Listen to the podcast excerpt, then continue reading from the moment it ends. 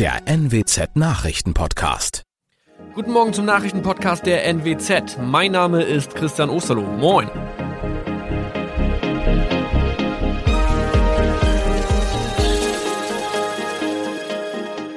Und das sind unsere regionalen Nachrichten am Morgen.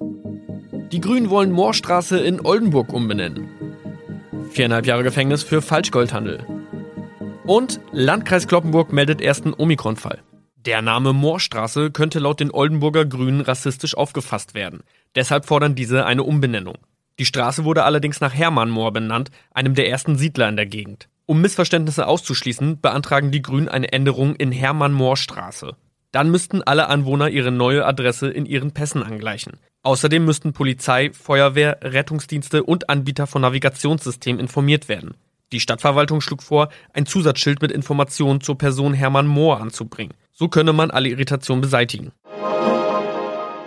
Tobias G. musste wegen dem Verkauf von Falschgold am Mittwoch vor das Landgericht Oldenburg. Nachdem der Schortenser bereits im Mai zu einer Freiheitsstrafe von mehr als drei Jahren in Jever verurteilt wurde, betrieb er seinen Handel auf eBay Kleinanzeigen weiter. Das wog bei der Verhandlung schwer auf. Der 27-Jährige schrieb in die Inseratsüberschrift das Wort plated, was so viel bedeutet wie überzogene und nur vergoldete Ware. Da im weiteren Anzeigentext aber die Rede von einem Reinheitsgrad war und die abgebildeten Goldbarren eine Seriennummer trugen, handelt es sich hierbei um eine Täuschung. Tobias G. wurde zu viereinhalb Jahren Haft verurteilt.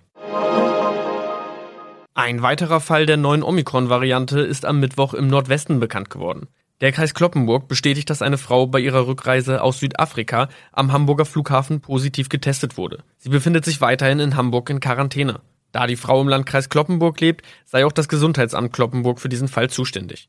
Zuvor gab es bereits bestätigte Omikron-Fälle in der Wesermarsch und im Kreis Leer. Das waren unsere Nachrichten aus der Region. Weitere aktuelle News aus dem Nordwesten finden Sie wie immer auf NWZ Online. Und Aktuelles aus Deutschland und der Welt hören Sie jetzt von unseren Kollegen aus Berlin. Vielen Dank und einen schönen guten Morgen. Ich bin Uli Reitinger und das sind heute unsere Themen aus Deutschland und der Welt. Corona-Gipfel. Bund und Länder beraten über die Strategie ab Herbst.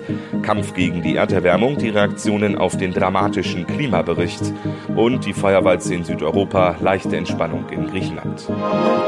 Eigentlich sollte dieses Gremium, das es offiziell gar nicht gibt, nicht mehr den Weg vorgeben in der Corona-Politik, sondern gewählte Parlamente. Aber jetzt ist es doch wieder so. Kanzlerin Merkel schaltet sich heute mit den Chefinnen und Chefs der Länder zusammen. Es geht um wegweisende Entscheidungen, um Grundsätzliches. Wie geht es weiter im Kampf gegen Corona? Und nur eins ist jetzt schon klar, es müssen neue Antworten her, denn in einer solchen Lage wie jetzt waren wir noch nie. Die Zahl der Neuinfektionen steigt, aber mittlerweile sind viele geimpft und alle haben ein Impfangebot bekommen. Das heißt, heißt, ein einfacher Lockdown bei hohen Zahlen wie vor einem Jahr kann nicht mehr die Antwort sein. Die Virologin Ulrike Protzler von der Technischen Uni München sagt so. Die vierte Welle im Herbst wird anders aussehen als die bisherigen Wellen.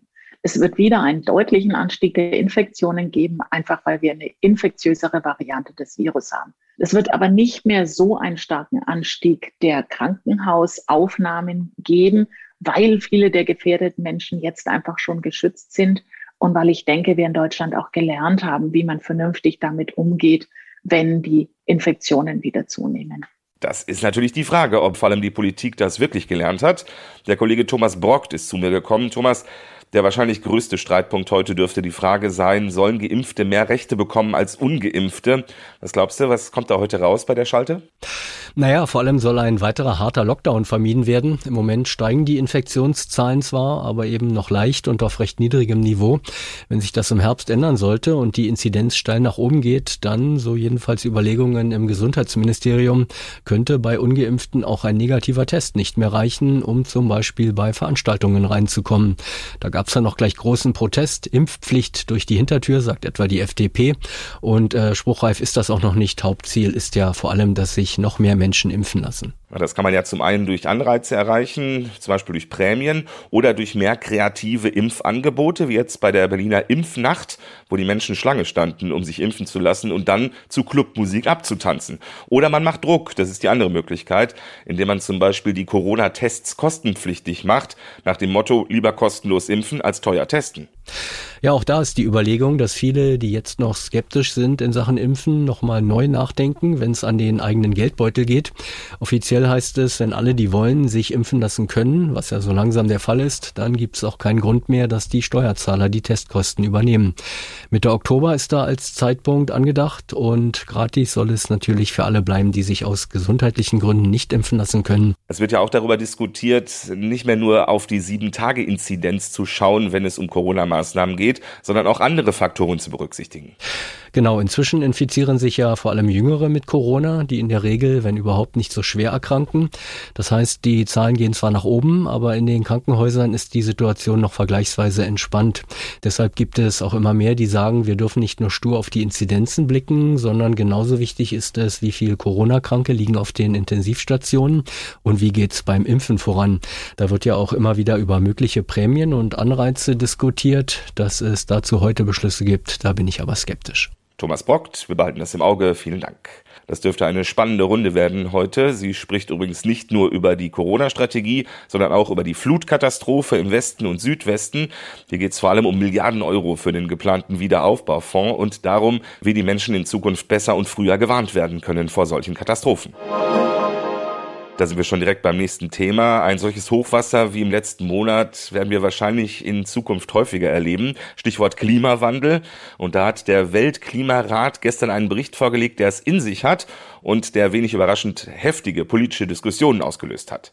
Wir sind mitten im Wahlkampf. Da ist es sehr beliebt, sich gegenseitig vorzuwerfen, zu wenig gegen die Erderwärmung zu unternehmen. SPD-Umweltministerin Schulze. Alle, die heute noch zögern oder die zaudern beim Klimaschutz, sendet der Bericht ein ganz klares eindeutiges Signal, der Planet äh, schwebt eben in Lebensgefahr und mit ihm seine Bewohnerinnen und Bewohner. Da war auch ein kleiner Seitenhieb mit drin Richtung CDU-Wirtschaftsminister Altmaier, dem die SPD vorwirft, in Sachen Klimaschutz auf der Bremse zu stehen.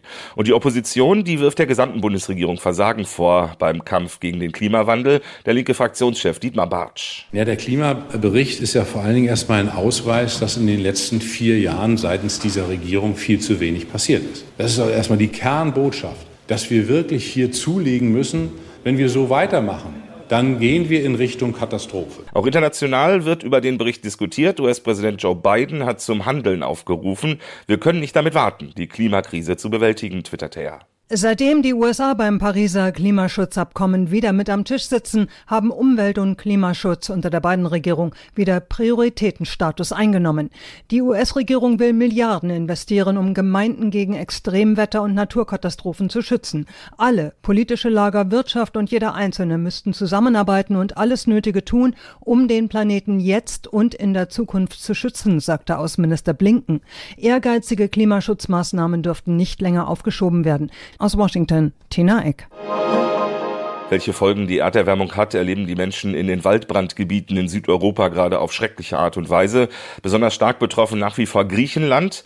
In den letzten Stunden zeichnet sich allerdings eine ganz leichte Entspannung ab. Die Winde haben nachgelassen und fachen die Brände im Moment nicht immer wieder neu an. Aber Meteorologen haben schon die nächste Hitzewelle angekündigt.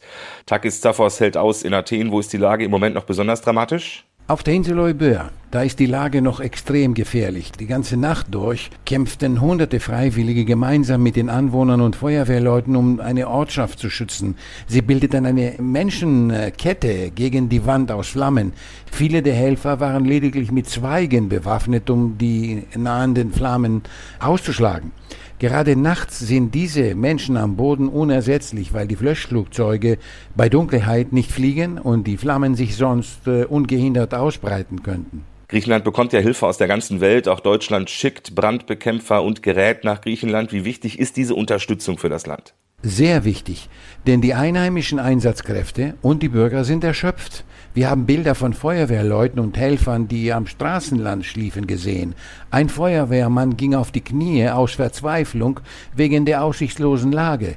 Ein paar Minuten später stand er wieder auf und setzte seine Arbeit fort, und seine Kollegen klopften ihm auf die Schulter, um ihm Mut zu machen. Genau deswegen sind die Kollegen aus dem Ausland ein Segen. Nach sieben Tagen im Kampf gegen die Flammen können jetzt die griechischen Feuerwehrleute endlich ausschlafen und äh, richtig duschen. Takis, ich befürchte, das wird nicht das letzte Mal gewesen sein, dass wir uns zu diesen fürchterlichen Bränden sprechen. Soweit erstmal vielen Dank nach Athen.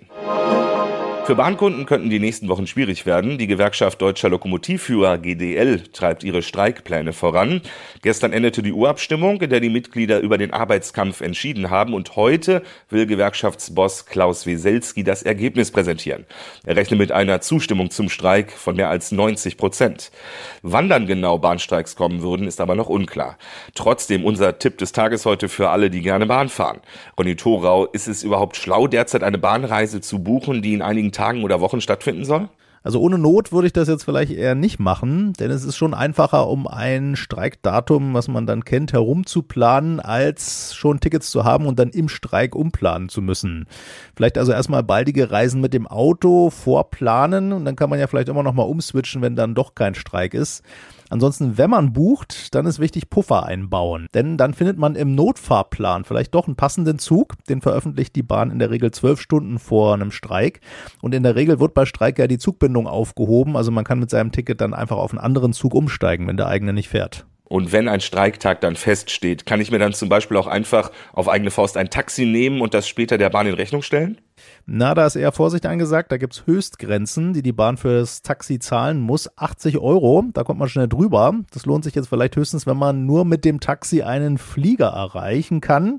Denn das Flugticket, das muss die Bahn einem bei Streik nicht ersetzen. Also wenn wegen Zugausfall man ein Flugzeug verpasst. Auch das spricht für viel Pufferzeit, wenn man eben Anschlussverbindungen erreichen will. Ronny, wie sieht's sonst mit Rückerstattungen aus? Zahlt zum Beispiel die Reiserücktrittsversicherung, wenn mir der Bahnstreik die Reise verhagelt? Leider nein. Streik ist da höhere Gewalt und ist nicht versichert in der Regel. Aber bei den Bahnticketkosten kriegt man schon was zurück, wenn Streik ist und man eine Verspätung von 60 Minuten absehen kann und man auch nicht mit einem anderen Zug oder Verkehrsmittel fahren will, dann kann man von der Fahrt zurücktreten und sich den Fahrpreis von der Bahn erstatten lassen. Wer aber einsteigt, der kann dann nicht mehr das ganze Ticket sich erstatten lassen, aber dann gelten die üblichen Verspätungsentschädigungen. Bei 60 Minuten Verspätung 25 Prozent des Fahrpreises und ab 120 Minuten Verspätung dann 50 Prozent. Wollen wir hoffen, dass wir noch drum rumkommen, aber es sieht nicht gut aus. Ronny Thorau, dir auf jeden Fall schon mal vielen Dank. Und auch das noch, die Wahl zum Jugendwort des Jahres 2021 hat begonnen. Aus zehn Begriffen sollen Jugendliche den beliebtesten Begriff auswählen. Er wird dann am 25. Oktober verkündet. Diese Top 10, die zehn Begriffe stehen jetzt fest und zeigen mal wieder, wie alt ich geworden bin. Auf der Liste steht unter anderem akkurat, und Digger für Freund, Kumpel, das kenne ich noch. Aber dann wird's abenteuerlich. Shish für Ausdruck des Erstaunens. Cringe für peinlich, fremdschämen und sus, also suspicious, verdächtig. Da bin ich schon verloren, aber es geht noch weiter. Auch diese Begriffe sind mit dabei. Same, also Zustimmung, sehe ich genauso. Und papatastisch, das heißt so viel wie fantastisch oder schön. Und auch Geringverdiener steht auf dieser Liste. Das sollen Jugendliche benutzen, wenn sie einen als Verlierer beleidigen wollen. Ich gehe jetzt mal in einen Fremdsprachenkurs. Das war's von mir. Ich bin Uli Reitinger. Ich wünsche Ihnen noch einen schönen Tag. Tschüss, bis morgen.